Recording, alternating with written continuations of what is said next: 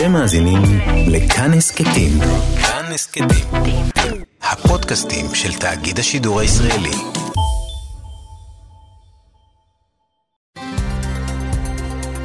כאן רשת ב' ערן סיקורל כאן רשת ב'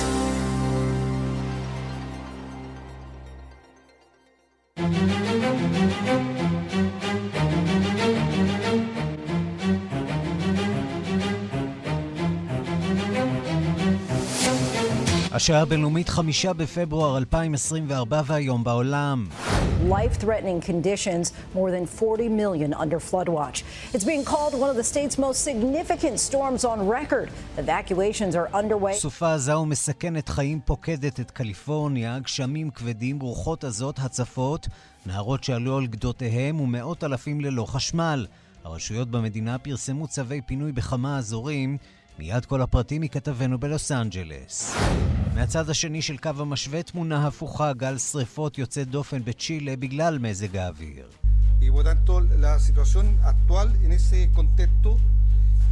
נכון ל-4 בפברואר יש 165 שריפות פעילות, 19 תחת השגחה, 40 פעילות באופן מלא, 102 בשליטה, ארבע שריפות קובו, אומר סגן שר הפנים מנואל מונסלווה. 112 בני אדם נספו בשריפות.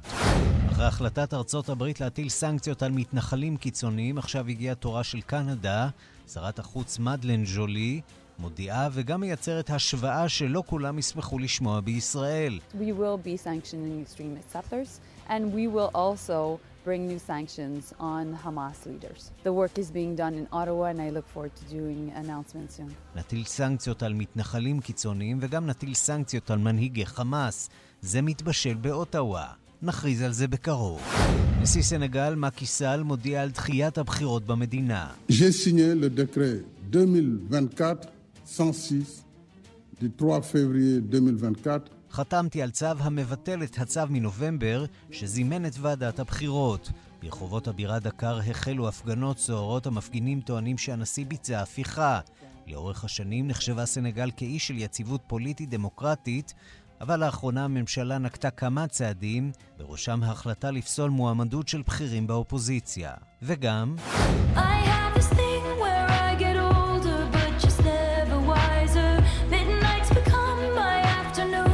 And the Grammy goes to Taylor Swift.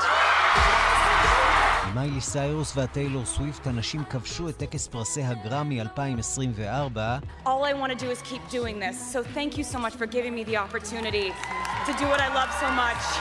הראפרית סיזה כתבה שלושה פרסים, בילי אייליש זכתה בשניים, מיילי סיירוס זכתה בגרמי ראשון בקריירה על Flowers. טיילור סוויפט זכתה בשני פרסים, בהם האלבום הטוב ביותר. מנכ"ל האקדמיה חלק כבוד לנרצחי הטבח בנובה, ואנני לנוקס קרא להפסקת אש. It's me.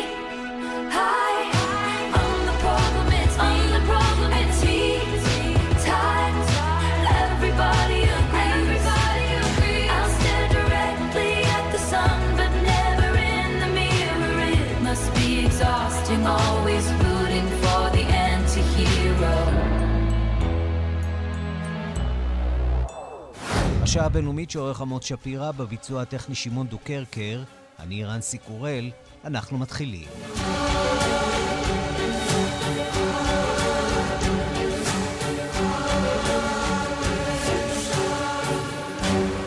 שלום רב לכם ושלום גם לדני רוקי שמעבר לזכוכית, וכן, גם היום 136 חטופים עדיין נמצאים בעזה, אנחנו לא שוכחים ולו לרגע. אנחנו פותחים במזג האוויר, אצלנו גשום כבר כמה ימים, זה חריג אבל מבורך. במדינות אה, אחרות מזג האוויר אה, עושה כותרות ולא מהסיבות הנכונות. אני רוצה להגיד שלום אה, לשניים, יגאל רביד, כתבנו בלוס אנג'לס, שלום לך.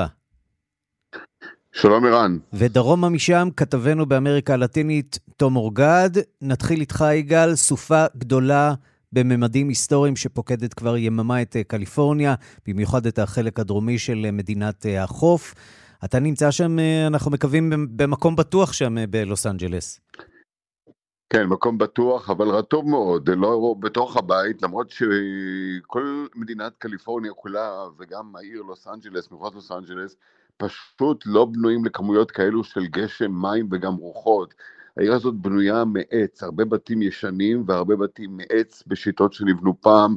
אני מניח שכל הדבר הזה יסתיים, יהיה פה אה, פרויקט גדול של שיקום ותיקון. בוא, אני רוצה לעשות לך היכרות עם מושג שאולי לא שמעת עד היום, ערן. קדימה. נהר אטמוספרי, אטמוספריק ריבר, פשוט נהר של לחות ומים שזורם מהשמיים, מהאוקיינוס השקט, אל תוך מדינת קליפורניה, ופשוט ניתח נהר של מים מהשמיים. סוג של, אה, כן, נהר לשידור שמימי, כן. ב- כן, בואו נת... אה, נצטרף רגע לשידור החי, כל הערוצים בגל פתוח של דברים. חיים, בואו נשמע רגע את אה, רשת ABC. moderate heavy bands return. So we'll talk about that coming up. I know it's not all that fun, is it? Wow, yeah. A slowdown would be Something to nice. deal with. Okay, Les, thanks. כן, אה, פה הם מראיינים אה, תושבים, אומרים להם אה, המצב לא מי יודע מה, כן, היה יכול להיות אם זה יירגע קצת, זה לא הולך להירגע, אנחנו במצב חירום אה, בהוראת המושל, והוראה להישאר בבתים. אה, זה נקרא בשפה המקומית stay home order, זו דרגה אחת פחות מעוצר מוחלט. עיצומם של כמה סערות שנכנסות מהים למשך כל השבוע הקרוב, בזו אחר זו. הצפות של אזורים, אזור ה downtown, אזור הוואלי, וודלנד הילס, רסידה, אנסינו, נורת' הוליווד, ווסט הוליווד, סטודיו סיטי, כל האזורים שישראלים רבים גרים בהם, נהרות עולים על גדותיהם, נחלים, אגמים מוצפים, אה, מפולות בוץ, נפילות עצים, אה, סגירה של כבישים, נמלי תעופה, כל נמלי התעופה הקטנים, נמל התעופה ברבנק אה, מצפון ללוס אנג'לס באזור הוליווד, מי שמכיר, נמל התעופה הבינלאומי LAX שישראלים מגיעים אליו פתוח, אבל לא בטוח. שתוכלו לצאת ממנו, כי הכבישים חסומים, זאת אומרת השדה פתוח אבל קשה להגיע אליו אה, וממנו. אה, עוד מילה, שירותי החירום מבצעים בשעות האלו פינוי מסודר של אה, אזורים נרחבים במרכז המדינה, מונטריי, סנטה ברברה, אה, לוס אנג'לס קאונטי, שזה כל אה, המחוז. אה, אין, אה, אין ספק, שתי סופות פוקדות אותנו, אחת סופת טיילור סוויפט שעליה דיברת כבר, עם פרסי הגרמי, זה היה מאוד משעשע, אתה יודע, עצוב אבל מצחיק. נגיע אה, גם לזה, כל כן. משתתפי הגרמי נתקעו, הם פשוט נתקעו בתוך האולם ולא יכלו לצאת משם, וזה כרגע מסכן גם את הסופרבול בלאס וגאס ביום ראשון הבא, עד כדי כך, רן. אז אה, אתה, יגאל, אה, בחצי הכדור אה, הצפוני, האוקיינוס השקט הצפוני, ובחצי הכדור הדרומי נמצא כתבנו תום אורגד, שיספר לנו על מה שקורה בצ'ילה, גם כן מדינה בחוף המערבי, הפעם אה, באמריקה הלטינית. מה המצב שם, תום אורגד? כן, אה, באמת אה, אסון קשה מאוד בצ'ילה. עכשיו המצב משתפר מעט, הימים הקשים ביותר היו בסוף השבוע, כאשר פרצו בו זמנית כ-165 שריפות. עד עכשיו דווח, על אה, 112 נספים, אבל כנראה שהמספר הזה יעלה, כמו שציינת בפתיח, 40 ספרות, שריפות עדיין אינן נמצאות אה, תחת שליטה. אה, וגם כאן הדבר קשור, אה, קשור במידה ישירה למזג האוויר. מהמם. על פי דיווחים מדובר בתופעת אל ניניו, שמביאה לעליית הטמפרטורות, ובאמת בימים האחרונים הייתה טמפרטורה של כ-40 מעלות בצ'ילה, באזורים הללו. בוא נזכיר למאזינים. שלנו שבעוד שבקליפורניה חורף, שם בצ'ילה קיץ. נכון מאוד, וחווינו חום של 40 מעלות בצ'ילה, אה, יובש רב מאוד, אה, ורוחות חזקות, ששלושת הגורמים האלה ביחד באמת מתכון אה, לאסון, בתקופה שגם כך פורצות בשריפות, לעתים בשל טעויות אנוש, לעתים בשל ניסיון של איזשהו עיקר או תושב, תושב מקומי לנקות אדמה, לפנות אותה מצמחים באמצעות, באמצעות אש.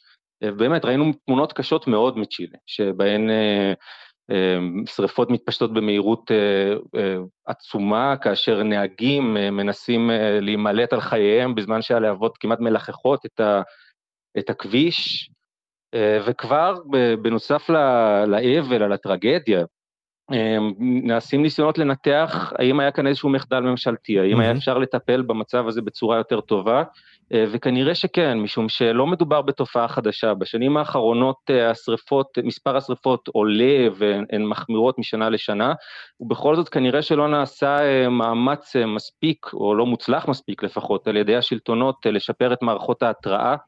לתושבים, להפחית את צפיפות האוכלוסין איפה שאפשר, על מנת שבמידה שתהיה שריפה הנזק יהיה, אה, לא יהיה כל כך משמעותי. אה, חלק מה, מהנספים גרו באזורים קשים לגישה, כך שכוחות הכיבוי וההצלה לא יכלו להגיע אליהם בזמן.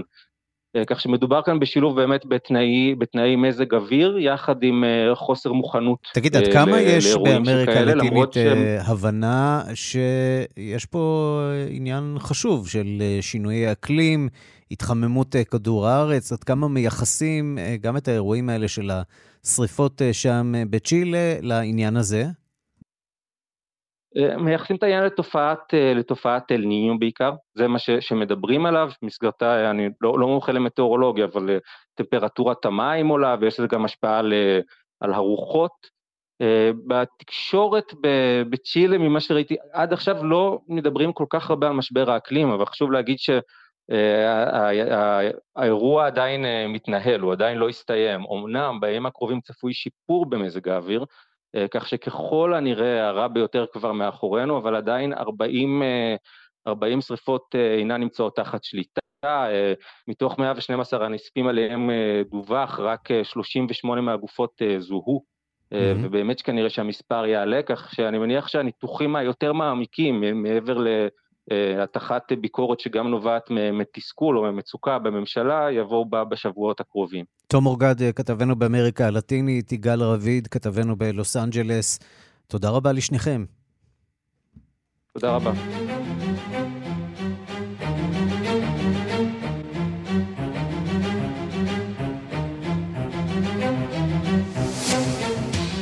רק אתמול הבאנו כאן דברים חריפים של דוברת משרד החוץ הרוסי, מריה זכרובה, נגד אה, ישראל, והיום שוב חילופי מהלומות דיפלומטיים בין מוסקבה לירושלים. במשרד החוץ במוסקבה מאוד לא אהבו את הריאיון שהעניקה שגרירת אה, ישראל אה, במוסקבה לעיתון קומרסנט, וזימנו אותה לשיחה.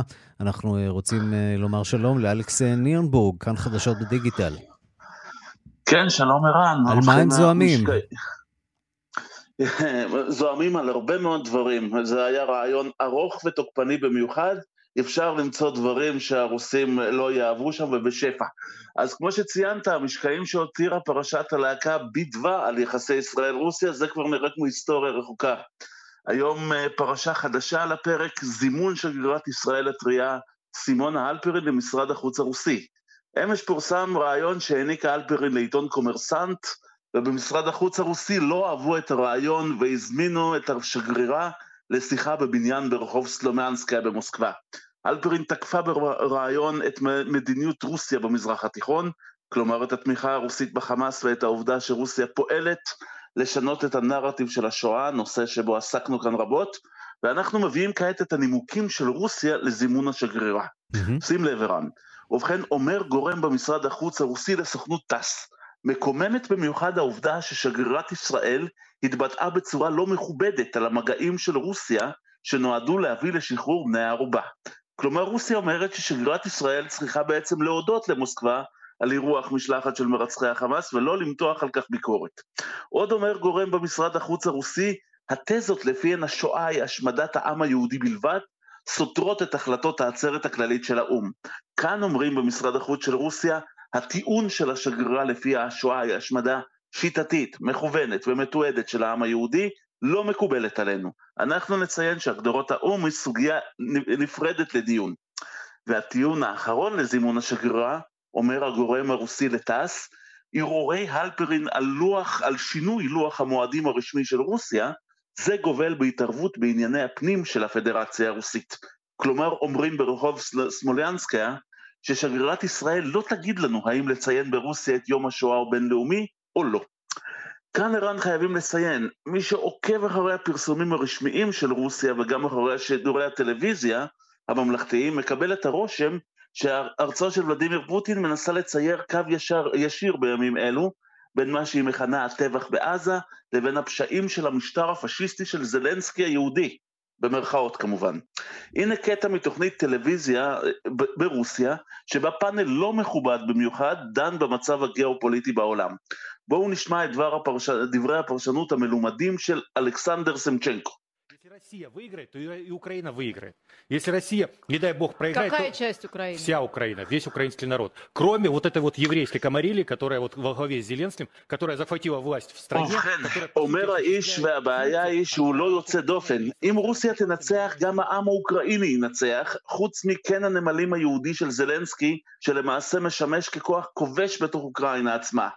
והתובנה מהדיון הזה, ערן, כל מי שצפה בו, היא שהיהודים וישראל אה, הם אלו שמערערים את היציבות במזרח התיכון, וגם מסכסכים בין העמים הסלאביים האחים, רוסיה ואוקראינה. זה המצב דרך משקפי הקרמלין והתעמולה הרוסית כעת. אגב, על העובדה שיחסי ישראל-רוסיה נמצאים בשפל חסר תקדים, תעיד העובדה שהשגרירה הלפרין נכנסה לתפקידה ללא טקס הגשת כתב אמנה לנשיא פוטין, ולצורכי שיחות נזיפה הם דווקא יודעים איפה למצוא אותה. כן, ערן? ולתיאוריות הקונספירציה נגד היהודים, בסגנון הזה יש זקן ארוך, ארוך, ארוך, ארוך, שהולך אה, והיום רחוק ברוסיה בהיסטוריה. הם מקבלים, את- מה, ש, מה שחמור במיוחד, שהיום ברוסיה אה, התיאוריות האלה מקבלות חיים חדשים. פעם הרי אחרי קריסת ברית המועצות היו כאלה שאמרו, תקשיבו, אין כבר אנטישמיות ממוסדת, ברחוב יכולים לזרוק לך פה ושם את המילה ז'יד, אבל בממסד אה, זה חלף מן העולם. כעת נראה שהאנטישמיות הממסדית חיה, בועטת ונושמת. אלכס נירבורג, תודה. תודה לך. ושלום למי שהיה שגריר ישראל במוסקבה, צבי מגן. שלום וברכה. לו אתה שגריר אה, ישראל במוסקבה, האם אה, היית אומר דברים כאלה בריאיון כזה?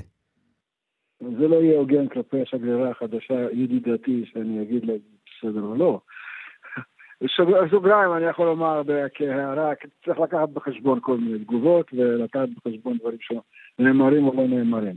זה עניין של הימור, הפעם היא הימרה ולא נכון, כי לא הניחה שתהיה תגובה, נאמר, אלימה. אבל אה, לציין שבימים האחרונים זאת לא תגובה התייחסות רוסית לישראל בפעם ראשונה זה לא נכון, אז הם תקפו את הנושא של להקה B2, הם לקחו, ת- תקפו גם את אה, התבטאויות, התבטאויותיו של אה, אה, לפיד, שהתבטא שיש בכלל לבחון מחדש את היחסים עם רוסיה, וכמעט על כל דבר הם מגיבים באלימות. אז, אבל זה בוא לא נעשה חדש, אולי צ- צדק באמת עם הסיטואציה. הרוסים מתבטאים בצורה מאוד מאוד קשה נגד ישראל, כפי שציינת. רק אתמול שמענו את אה, הדוברת אה, זכרובה, באמת בהתבטאויות אה, מאוד מאוד גסות כלפי ישראל, וישראל כמעט שלא הגיבה. אה, לא הגיעה השעה להסיר את הכפפות מול הרוסים? ואם כן, אז איפה? לא. שאלה טובה, הנה אני עונה בעקיפין כמובן.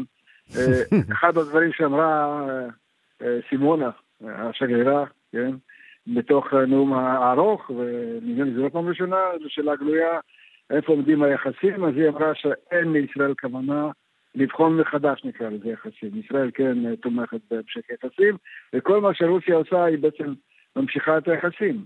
היא באה בטענות שמישהו פה פוגע ביחסים עם רוסיה. אז אם זה הפוך על הפוך, אז אפשר להסיק מכאן שרוסיה כן רוצה לשמור על היחסים עם ישראל, כן נפגעת אם מישהו שם פוגע במעמדה, והיא מקדמת אינטרסים משלה.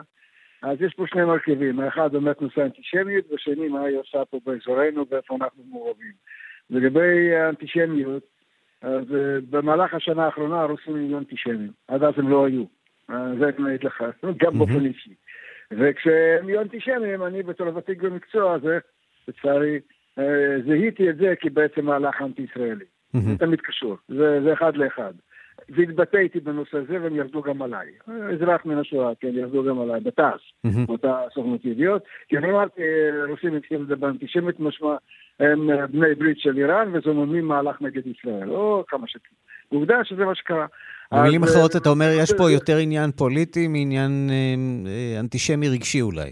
נכון, אנטישמיות זה נשק. אז הם משתמשים גם בעולם הגדול, כאילו לאנטישמית לרוסיה יש חלק נכבד מאוד בארגונה, כך שזה לא פשוט מצד אחד. מצד שני, רוסיה הולכת להפסיד את המהלך במזרח התיכון. וזה אומר אה, לא הצליחה לקדם את דחיקתה החוצה של ארצות הברית מהאזור, השתלטות על עניינים ביחד עם איראן או לבדה, על כל מיני עניינים שבעצם הופכים אותה לשחקן מוביל, Mm-hmm. זה חלק חשוב, לא ניכנס עכשיו לכל השיקולים הגלובליים שלה, אבל בנושא הזה יצא באופן גלוי נגד ישראל, אבל אף פעם לא הגיע לבחינה של בעצם אה, בחינה מחדש של יחסים ועוד כהנה דברים. היא רוצה לשמור על כל האופציות פתוחות. מצד אחד היא צריכה להופיע כאויב ישראלי, אה, אויבה של ישראל, כדי בעצם למצוא חן בעיני אה, הצד השני, גם חמאס, אבל גם איראנים וגם כל האסלאמיסטים לסוגיהם, והיא מופיעה ככזאת, ומצד שני היא גם לא רוצה לפגוע ביחסים ישראלים, היא זקוקה להם. אחרת אין לה מה לחפש במזרח תיכון כבורר, כמתווך ועוד כאלה דברים. אני רוצה לשאול אותך שוב על ה. אה, אה, באמת על הנושא הזה של הרעיון. כשמחליטים אה, לקיים רעיון כזה, עד כמה מדובר בהחלטה שהיא עצמאית של שגריר, או שיש כאן אולי כוונת מכוון של ישראל? בהקשר הזה אפשר לציין גם את מסיבת העיתונאים שהתקיימה סביב חזרתה של אותה להקה רוסית-ישראלית בחזרה לישראל. כי נראה שישראל אה, גם מנסה אולי להעביר אה, מסרים גלויים למדי אה, לכיוון הרוסי, והרוסים מגיבים לזה במידה רבה. ישראל מנסה בסופו של דבר מדי פעם להחזיר, נקרא מה שנקרא בין החבר'ה להחזיר, אבל ישראל נזהרת, ממשלת ישראל, אני רוצה להגיד, כי יש כמה שחקנים במגרש הזה, במגרש הישראלי. ממשלת ישראל לא מקדמת פגיעה ביחסים עם רוסיה עד כמה שאני מבין את הראש הישראלי לצורך העניין. תקן כן אותי אם אני טועה, אבל זה קצת מה שקורה אה, מרגע כניסתו של אה, שר החוץ החדש. ישראל אבל לא, יש גם אה, שרים שיש להם דעה אחרת, כולל ראש הממשלה, הם לא רוצים לפגוע כפי שאני מנחש ביחסים עם רוסיה, כי למרות אה, כל מה שרוסיה עושה או לא עושה, עדיין יש אינטרס לשמור יחסים עם מעצמה עולמית שמשחקת פה במגרש, וצריך להשפיע עליה או להיות בתיאום איתה. אז אני מניח שעובדה גם השגרירה הונחתה להגיד שאנחנו נמצאים פה ואנחנו לא פוגעים ביחסים, ועובדה שמי ש...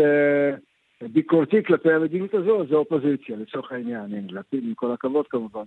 אז הוא דיבר כאופוזיציונר לממשלה. כן, ובמאמר שני- מוסגר אולי חשוב שנגיד שלדעתי גם אתה וגם אני, שנינו חושבים שסימונה אלפרין היא אה, דיפלומטית מעולה שעושה עבודה מצוינת אה, עבור אה, ישראל לאורך השנים, וכל הדעות שהיא השמיעה מבטאות בצורה אותנטית את העמדה הישראלית ועמדה של אה, ישראלים רבים, כך שאנחנו גם בעניין הזה פה מאחוריה, שולחים לה מכאן, לדעתי, שנינו חיזוקים. חיזוקים גם אה, ברגע הלא נעים הזה. קו החזית, כן, היא נכנסה לקו האש ובסופו של דבר ספגה, אני מקווה שזה יחזק אותה ולא יפגע, כי בסופו של דבר היא מייצגת מדינה, ועם כל הכבוד למבקריה, היא עדיין עושה עבודה נאמנה. אבל אה, פה אנחנו בקטע לא של סימונה, אלא בקטע של בעצם מה רוצים, מה נכון, עושים. כי זה נכון. תע- תעלומה קבועה, מה הם בעצם רוצים? הם רוצים שלום או מלחמה? הם רוצים עימות או שהם רוצים בסופו של דבר רק להשפיע מאחורי הקלעים? יש לך תשובה לשאלה אני- הזאת? השאלה אם הם רוצים אה, בסופו של דבר להגיע לאיזושהי הידברות, או שהם אה, אה, שומרים לעצמם מעמד של משפיע מרחוק אה, בכל הכיוונים האפשריים, יורים בכל הכיוונים האפשריים. זו תעלומה לא, לא פשוטה. בסך הכל, אה, פה חייבים להבין שבעצם מלחמה, גם המלחמה הזאת בעזה, היא לא מלחמה ישראלית בלבד. היא מלחמה של רוסיה נגד מערב. ככה רואים את זה, וגם מערב ככה רואה את זה. זה המשך לאוקראינה, וזו מלחמה גלובלית, ורוסיה נמצאת פה כשחקן נגד ארה"ב והאינטרסים שלה, ולא רק נגד ישראל. אז היא מקדמת בדיוק את הסטטוס הזה שמובילה את המאבק שלה, מה שהם מכנים היום, יש מונח חדש, הדרום הגלובלי, והיא המנהיגה, ויחד עם האיראנים והסינים ועוד כל מיני... ויש למרבה הצער אה, שחקני משנה שחוטפים בהם אה, השגרירה, וכמובן אה, ישראל הקטנה. צבי מגן, אה, לשעבר שגריר ישראל במוסקבה, ראש נתיב בעבר, חוקר אה, במכון למחקרי ביטחון לאומי. תודה רבה לך על הדברים. תודה רבה, כל טוב. ושלום לכתבנו בוושינגטון, נתן גוטמן. שלום ערן. האם אה, ארצות הברית אה, מקבלת אה, החלטות תקציביות חשובות שנוגעות אלינו, או שהסיפור הזה ממשיך להתעכב? אה, היא מנסה לקבל החלטות אה, תקציביות שקשורות גם לישראל, והסיפור הזה הוא מה שמכונה בעגה האמריקאית לפעמים כדורגל פוליטי, כל צד בועט את זה מכיוון אחד לכיוון השני. אז החדשות אה, נכון להיום הם ש... קודם כל נזכיר, אנחנו מדברים על חבילת סיוע נוסף מיוחד לישראל בגובה של יותר מ-14 מיליארד דולרים. שהוגשה לקונגרס בשעתו כחלק מחבילה יותר רחבה שכוללת גם כ-60 מיליארד אה, דולר לאוקראינה, עוד אה, אה, כסף לסיכו, לסיוע הומניטרי, עוד כספים לאסיה ועוד כספים לשמירה על הגבול עם מקסיקו. בית הנבחרים זרק את העסקה הזאת מכל המדרגות. עכשיו אתמול נוצר איזשהו פתח, או אולי פתח, כאשר בסנאט גם דמוקרטים וגם רפובליקנים הצליחו להגיע להצעת פשרה, שזה לכשעצמו אירוע די היסטורי כשמצליחים להגיע לפשרה, קורה יותר בסנאט מאשר בבית הנבחרים. ולפי החוק, ההצעה הזאת, הם אמרו, יש לנו נוסח שיכלול גם את כל הסיוע שאתם רוצים, ישראל, אוקראינה וכל הדברים האחרים, וגם חבילה מאוד משמעותית של צעדים, שזה מה שהרפובליקנים רצו, צעדים להגבלת הכניסה של מהגרים אז חסרי לכאורה נפתרה הבעיה, לא? מהגבול המקסיקני. זהו, רק שלא. אה, כי אם זה הייתה נפתרת הבעיה, זה היה קל מדי וזה לא היה פוליטיקה קונגרסיונלית אמריקנית. אז בסנאט יש לנו הסכמה, כנראה, והנה זה מגיע לבית הנבחרים, כי צריך גם אותם, הם חלק Mm, אחר בסיפור הזה. נכון. ויושב ראש בית הנבחרים, ג'ונסון, אומר, בשנייה הראשונה שהוא רואה את ההצעה הזאת, הוא אומר, It's dead on arrival. ההצעה הזאת מתה ברגע שהיא הגיעה, היא לא הולכת לשום מקום, בית הנבחרים לא מתכוון לאשר אותה. במקום זה אגב, הוא אומר, אנחנו נעביר הצעת החלטה שעוסקת רק. הצעת חוק שעוסקת רק בסיוע לישראל, הנה 17 מיליארד דולר, רק לישראל נביא את זה להצבעה, נראה מה תעשו אתם. כמובן שגם זה לא ילך לשום מקום, כי הדמוקרטים והממשל רואים את זה כחלק מחבילה. אז למה זה תקוע בסופו של דבר? לא בגלל ישראל, ישראל היא פיון בתוך העימות הזה. זה תקוע בעיקר בגלל פוליטיקה פנים רפובליקנית, בגלל הרצון הזה של רפובליקנים, בעיקר אה, אנשי מג"א ואנשים שמקורבים לטראמפ, לשמור את בעיית הגבול הדרומי כבעיה מדממת ומבעבעת עד הבחירות, ולכן כל פשרה שתעזור לסגור את הגבול נראית כאיזשהו ויתור שלא כדאי לעשות בשלב הזה. ישנם גם רפובליקנים שלא רוצים עוד כסף לאוקראינה, כך שישראל איכשהו תקועה באמצע. והכסף הזה גם עדיין תקוע. בוא נגיד כמה מילים על ביקורו של בלינקן אה, כאן אה, בישראל. מה הציפיות של אה, בלינקן לקראת הביקור הזה?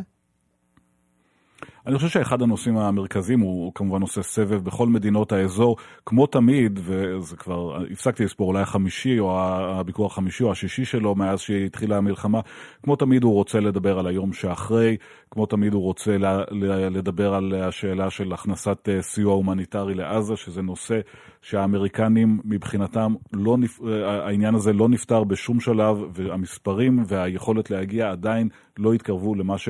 לא מתקרבים למה שהם רוצים לראות, אבל הפעם גם יהיה דגש רב יותר על עניין אה, עסקת חטופים. האמריקנים בהחלט מאמינים שיש להם מה לתרום בעניין הזה, שהלחץ שלהם, גם על הקטרים, גם על המצרים, גם על הישראלים, להגיע לעסקה הזאת הוא מהותי ושבלינקן יכול לשחק תפקיד בנושא הזה, כאשר מבחינת ארצות הברית העסקה שעל השולחן, מה שמכונה אולי העסקה הישראלית אה, אה, באיזשהו נוסח שלה, הוא משהו שאפשר לדון בו, משהו שיכול לקדם את הרעיון.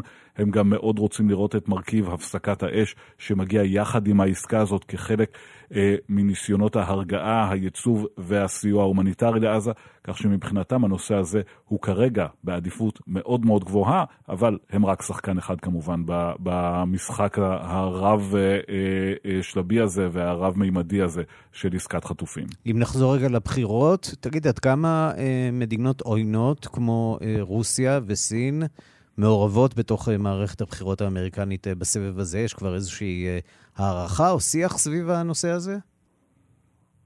יש שיח, ולפחות כרגע יש כאלה שאומרים שרואים פחות התערבות מאשר ראינו במערכות הבחירות האחרונות, בעיקר בגלל יותר הבנה של הרשויות בארצות הברית, של המפלגות עצמן, של הפלטפורמות החברתיות, שצריך אה, לפעול ולהגביל את הנושא הזה, אבל יש עדיין חשש אמיתי שבסופו של דבר אה, אנחנו נראה גם אה, את סין, גם את רוסיה, גם במידה מסוימת את איראן משחקות תפקיד מאחורי הקלעים בניסיון לפצל, לפלג לזרוע מסרים שיפגעו במי שהם לא רוצים לראות, וכרגע מי שהם לא רוצים לראות זה ג'ו ביידן, כך שזה לא ירד מהתמונה ולא נפתר. כרגע לפחות הדיווחים בתקשורת האמריקנית מדברים על זה שזה פחות בעייתי מכפי שהיה במערכות בחירות קודמות בשלב הזה. נתן גוטמן, כתבנו בוושינגטון, תודה. תודה רבה. ושלום ליעל עינב, מנכ"לית וואי צ'יינה בשנגחאי, שלום ערן. שנמצאת אה, כעת אה, בישראל. אז יכול להיות שהסינים אה, בחרו פה איזשהו צד בקרב הזה, הקרב הפנימי בארצות הברית, והם מתכוונים אה, לפעול בחודשים הקרובים? אני מאמינה שכן. קודם כל, אה, סין הכריזה בצורה מאוד ברורה בערוצים רשמיים שהיא מאמינה שכשדונלד טראמפ יעלה וינצח בארצות הברית, אה, אה, ארצות הברית תזנח את טיוואן. אז הם התייחסו לדברים שאמר טראמפ כבר ביולי, או יותר נכון דברים שהוא לא אמר כשהוא נשאל על טיוואן, אה, האם יגנו על טיוואן. בנוסף הוא אמר שטיוואן פוגעת בארצות הברית בתחום תעשיית הצ'יפים. אה, הוא מצד שני, אחרי התגובה הסינית, אה, טראמפ מיד יצא ואמר שהוא הולך להעלות את המכסים ל-60% ויותר, במידה והוא ייבחר. זאת אומרת, כל הדבר הזה מראה שאת, אה, בבירור את העדפת סין. סין גם אה, בקדנציה הקודמת של אה, טראמפ, למרות שהוא הטיל את המכסים והוא פתח את מלחמת הסחר שאחר כך הפכה למלחמה טכנולוגית, עדיין העדיפה את טראמפ בנשיאות ארצות הברית. במילים אחרות, הם מאמינים שלטראמפ יש את עמוד השדרה המוסרי, או אולי אין לו, כדי לסגור עסקאות עם סין, בהשוואה לג'ו ביידן, שם יש בעיה אידיאולוגית, נכון? הייתי אומרת שהם מאמינים שטראמפ אה, הוא לא טוב לארצות הברית והוא יוריד את ארצות הברית ממעמדה כמעצמה.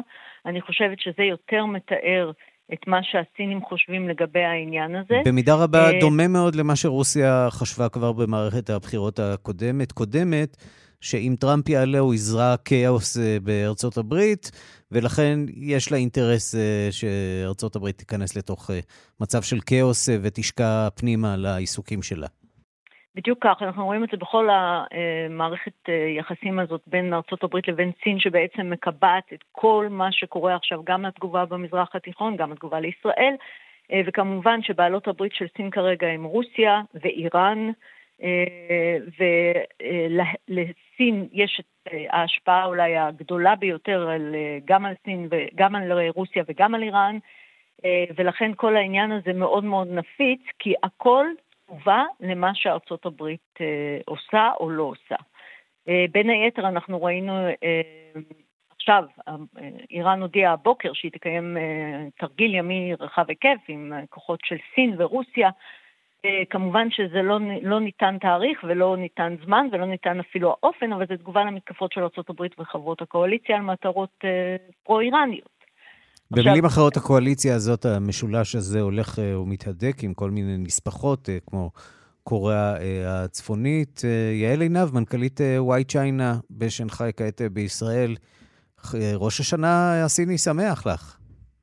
ראש השנה הסיני שמח, אה, אנחנו לצערי הפסדנו את שני מיליון התיירים שהיו יכולים אה, לצאת, לצאת מסין גם בדרכם אלינו, אבל בהחלט אה, ראש השנה הסיני שמח. יחסית למה שהפסדנו בחודשים האחרונים, כנראה שזאת הבעיה היותר קטנה שלנו, אבל כנראה שכן. אלה החיים, כן. יעל עינב, תודה. תודה לך. השעה הבינלאומית, 20 שנה לפייסבוק, ואיזו מתנה מדהימה קיבלה הרשת החברתית ליום ההולדת ה-20 שחל אתמול. מניית החברה זינקה בסוף השבוע בלא פחות מ-21 אחוזים, כן, 20 ועוד אחד לשנה הבאה. שנה, יום הולדת שמח לפייסבוק בדיווח של יגאל רביד, כתבנו בלוס אנג'לס. איפה הייתם היום לפני 20 שנה? אם הייתם סטודנטים באוניברסיטת הרווארד, כנראה קיבלתם במייל, למי שהיה, או על לוח המודעות, ההוא הסיכות במסדרון, הזמנה להצטרף למערכת שבה כמה חבר'ה הציעו לתלמידי המכללה היוקרתית להכיר ולתקשר זה עם זה. הספר המודפס שחולק עד אז לתלמידים כדי שיכירו, הפך להיות מקוון. הוא הצית מהפכה, שינה את העולם, ואפילו שמר על שמו המקורי, ספר פנים, פייסבוק. What is the Facebook exactly? It's an online directory that connects people through universities and colleges through their social networks there. You sign on, you make a profile about yourself by answering some questions, entering some information such as your concentration or major at school.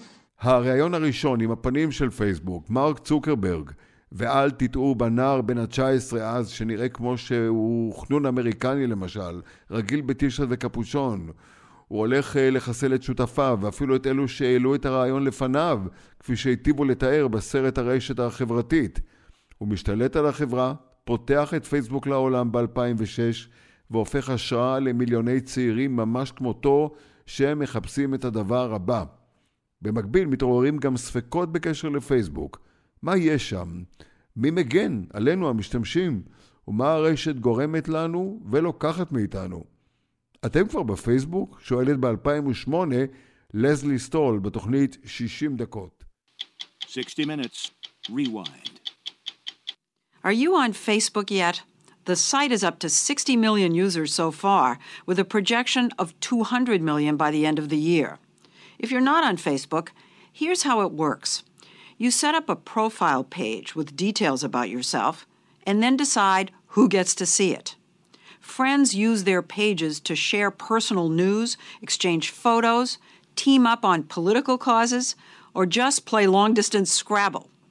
It can be a useful tool or an addictive waste of time. נפלא לדבר עם כולם ולחלוק מה שבא לכם עם מי שאתם רוצים. זה יכול להיות כלי יעיל, אבל גם בזבוז זמן, היא אומרת. וזאת הייתה הביקורת הראשונה כלפי חלוצת הרשתות החברתיות, שנכונה גם לכל מי שבאו אחריה. וואטסאפ, טוויטר, אינסטגרם, טיק טוק ואחרים. מחקרים רבים ניתחו את מנגנון ההתמכרות המבוסס על אלגוריתמים שלומדים אותנו ומה מפעיל אנשים, לטוב ולרע. ובכל זאת, מה שהיום נחשב טריוויאלי, היה אז, בהתחלה, סנסציה גדולה, לפגוש אנשים מהעבר, להצטרף לקבוצות וקהילות של בעלי עניין, לפלרטט, כן, גם לפני אתרי ההיכרויות, ובעיקר ליצור חברים חדשים. כמובן תלוי איך מגדירים מה זה חברים. בסוף העשור הראשון של המאה פייסבוק הופכת לתופעה עולמית שנוחתת גם בישראל, הישר למחשבים ולתוכניתם של דוד ויצטום ואורן נהרי. שלום לכם, גלובוס הפעם על תופעה חדשה ומעניינת מאוד באינטרנט, הקרויה הרשתות החברתיות. אני נרשמתי לפני זמן מה לפייסבוק. והנה התברר לי, אני שאני צברתי נגיד עד גיל 55 חברי נפש קרובים, פתאום התברר לי שתוך יומיים יש לי עוד 20 או 30 או 40 חברים. אורן התלהב אז מ-20 חברים חדשים, אבל נגע בתופעה חברתית שפייסבוק יצרה ואחרים המשיכו. תחרות חברתית ברשת. פייסבוק מאפשר עד 5,000 חברים רשומים, אבל אין סוף עוקבים, במיוחד בדפי עוקבים שבהם משתמשים פוליטיקאים וידוענים. אז כמה חברים יש לכם? לא באמת בפייסבוק. אתם באמת מכירים את כולם? וכמובן, תופעת הלייקים. אתה שווה כמה לייקים שהפוסטים שלך מקבלים. כך נולדו תופעות מכוערות, חברים פיקטיביים ולייקים שאתה יכול לקנות בכסף. פייסבוק עצמו מציע לך הגדלת החשיפה לקהלים, ככל שתסכים לשלם.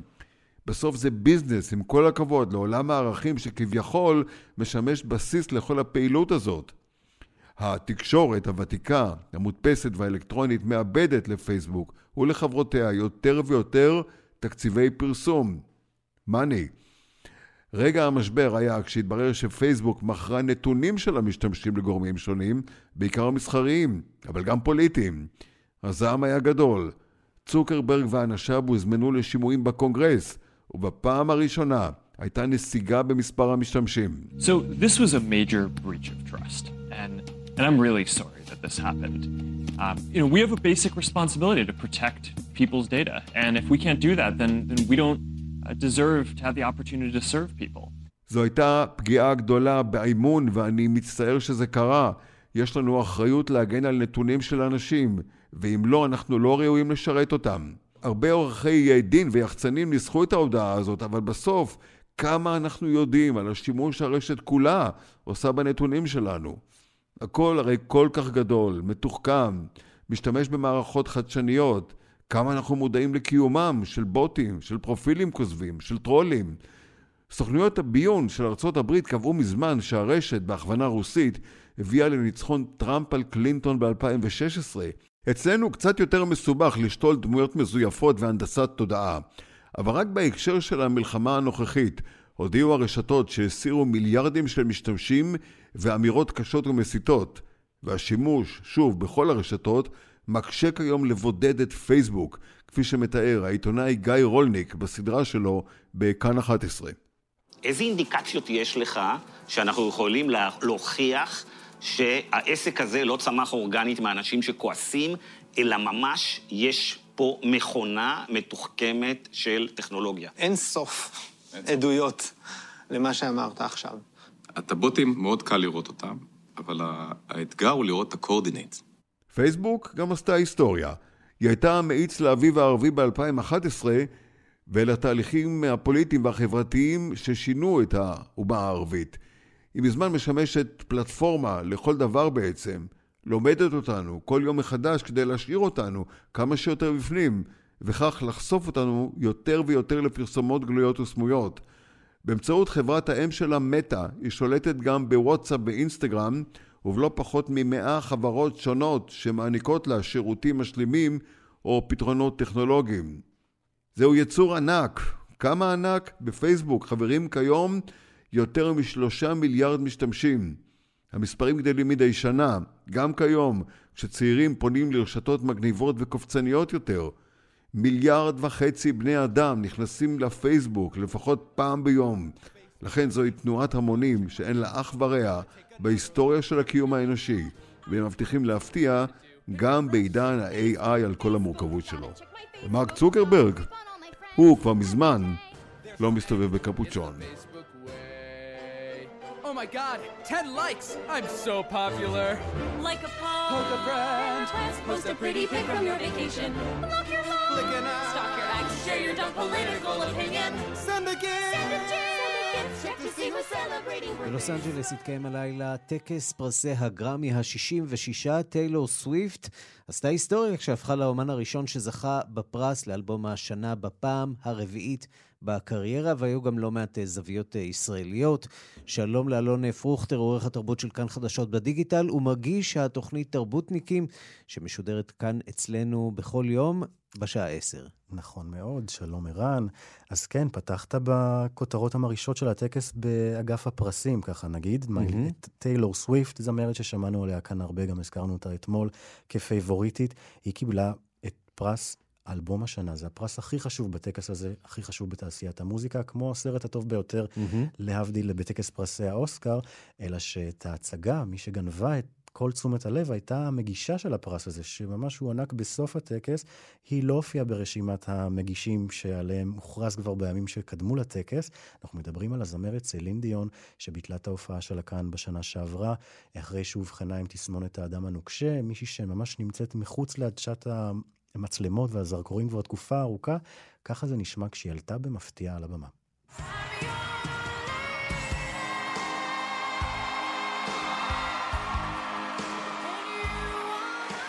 Thank you all. I love you right back. כן, נשמע שלא רק הקהל היה נרגש, גם המגישה עצמה. איך היא נראתה? מה שלמה? היא עמדה על רגליה, אני באמת מודה שדי אה, נלחצתי לרגע, כי ראו, ראו אותה עולה מירכתי הבמה ולא מהמדרגות ככה. חששתי שאולי מדובר בכיסא גלגלי או משהו, אבל לא, היא הייתה עם שמלה כזאת מחויטת, אבל אה, מכוסה לגמרי מכף רגל ועד ראש על ידי אה, מעיל פרווה כזה, די עבה, ככה שלא ברור, אולי היא מסתירה שם משהו, אנחנו מקווים נאחל לה שמצבה כמובן, אה, טוב. רק אה, בריאות. ואמרנו כבר, הטקס הזה עמד הפעם בסימן של כוח נשי, לא רק טיילור סוויפט זכתה בפרסים הבולטים, גם מיילי סיירוס, שכבר 15 שנים מנהלת קריירה מאוד ענפה בתעשיית המוזיקה ועל המסך הגדול, אלא שהפעם היא זכתה סוף סוף, בפעם הראשונה בפרס גרמי, על הלהיט שלה Flowers, שאיכשהו יצא כבר בינואר שנה שעברה, שבר שיאים בספוטיפיי. הזכייה הזאת הייתה מאוד מרגשת, ככה היא נשמעה אחרי שהיא ביצעה את השיר כשכבר פרס אחד באמתחתה, ככה זה נשמע. I but had to. I didn't want to fight, but we did. Started to cry, then remembered I just won my first Grammy. האמת, זו הופעה מאוד מרשימה הייתה לה שם, היא גם ניסתה קצת להיראות כמו טינה טרנר, עם שיער מאוד נפוח ושמלת פרנזים נוצצת כזאת. הקהל לגמרי זרם איתה ושמח בשבילה והצטרף איתה אה, למילים של השיר. נגיד שגם בזווית ישראלית, לפני שנגיע למלחמה, מהמם. אה, קטגוריית dance pop של השנה, אה, המפיק ג'וני גולדשטיין, אתמול הזכרנו אותו, היה מועמד לשיר שהוא הפיק לדייוויד גואטה. בקטגוריה בסוף זכתה כצפוי, קיילי מינוג, עם השיר Padam Padam, זכייה שנייה בקריירה, 20 שנה בדיוק מאז שהיא זכתה בגרמי, בגרמי הראשון שלה, היא הייתה מאוד נרגשת, ועכשיו, כאמור, המלחמה כן, הגיעה גם וכאן צריך לומר, הזה. אה, יש אה, תומכים בשני הצדדים אה, בקרב הזה על ליבה של הוליווד. נכון מאוד. נתחיל אה, בכוכבת טיק טוק, מונטנה טאקר. היא בעצם אה, כוכבת טיק טוק וזמרת אמריקאית שביקרה גם בישראל בחודש דצמבר האחרון. היא נצפתה צועדת על השטיח האדום, כשעל המחוך שלה לא סיכה החטופים הקטנטנה בדש הבגד, אלא ממש סרט שלם. בעצם חלק מהבגד. מה-outfit, בדיוק. כן. סרט שלם, צהוב, עיטור החופש, ועליו כתוב uh, Bring them home. Uh, אחר כך, בסגמנט לזכרם, שאנחנו מכירים אותו מהטקסים האלה, אני לנוקס שרה את השיר Nothing Compared to You uh, לזכרה של שינייד אוקונר, והיא סיימה את השיר בהנפת אגרוף ואמרה, uh, Ceasefire now, Peace in the world. אנחנו יודעים שאני לנוקס מאוד מאוד מאוד לא אוהב אותנו מאז 7 באוקטובר. גם למרות ביתר- שזה מסר אה, כזה אמצע הדרך. נכון, ועדיין... כולנו רוצים הפסקת אש בדרך כזאת או אחרת. כולנו רוצים גם איך שלום, היא- אבל... כן, אה, איך היא תיראה? מהיכרותנו עם האושייה, האינסטגרם שלה מאוד מאוד מאוד פרו אה, רצועת עזה והפלסטינים, ומהלך מאוד מפתיע ודי מרגש, מנהל אה, האקדמיה למוזיקה, זה שבעצם מחלק את הפרסים האלה מדי שנה, הרווי מייסון ג'וניור, הוא נשא דברים על כוחה של המוזיקה לאחד, והוא אמר, אנחנו ראינו את זה קורה אחרי הפיגועים ב- בבטקלן, וגם במנצ'סטר, באותה הופעה שהייתה לפני כמה שנים, וגם עכשיו, ב-7 באוקטובר, כשנרצחו חובבי מוזיקה שבאו לפסטיבל המוזיקה בנובה, ככה זה נשמע. Music must always be our safe space. When that's violated, it strikes at the very core of who we are. On October 7th, we felt that again when we heard the tragic news from the Supernova Music Festival for Love that over 360 music fans lost their lives and another 40 were kidnapped.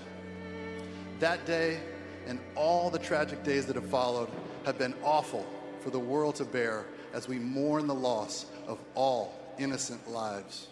מרגש. מאוד מרגש, ונגיד, אתה שמעת ברקע כזאת מוזיקה עדינה ברקע, מדובר ברביעיית כלי מיתר, שהוא הציג אותם אחר כך ואמר, המוזיקאים שכאן הם ממוצא פלסטיני וישראלים, ככה שבתקווה שהמוזיקה תאחד אותנו שוב בקרוב. כן, והוא מדבר שם באמת על אה, אובדן החיים בקונצרט אה, מוזיקה, באירוע מוזיקלי, לא משהו שעולם המוזיקה צריך ויכול אה, להתעלם ממנו. לפני סיום, רק נגיד שהטקס הערוך והמתורגם למי שרוצה להשלים וישן במקרה הלילה בשלוש לפנות בוקר, הטקס המלא, הערוך והמתורגם ישודר בערוץ yes TV Drama בשעה תשע בערב ב-yes ובסטינג פלוס. אלון פרוכטר, תודה. תודה רבה, ערן. כן, וברקע בילי אייליש עם אה, השיר הטוב ביותר, השיר הזוכה בטקס אה, פרסי הגרמי.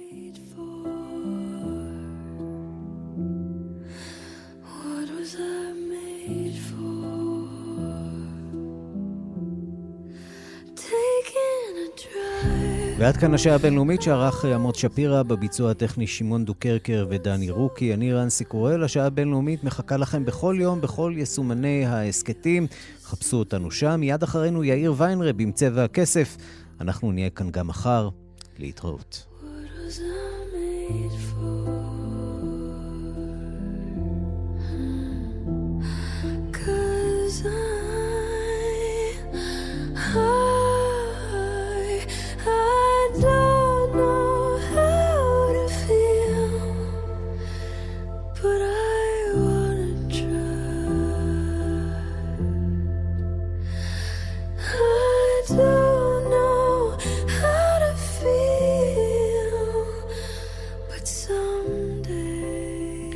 אזעקות עכשיו בצפון, באביבים וביראון. אתם מאזינים לכאן הסכתים. כאן הסכתים. הפודקאסטים של תאגיד השידור הישראלי.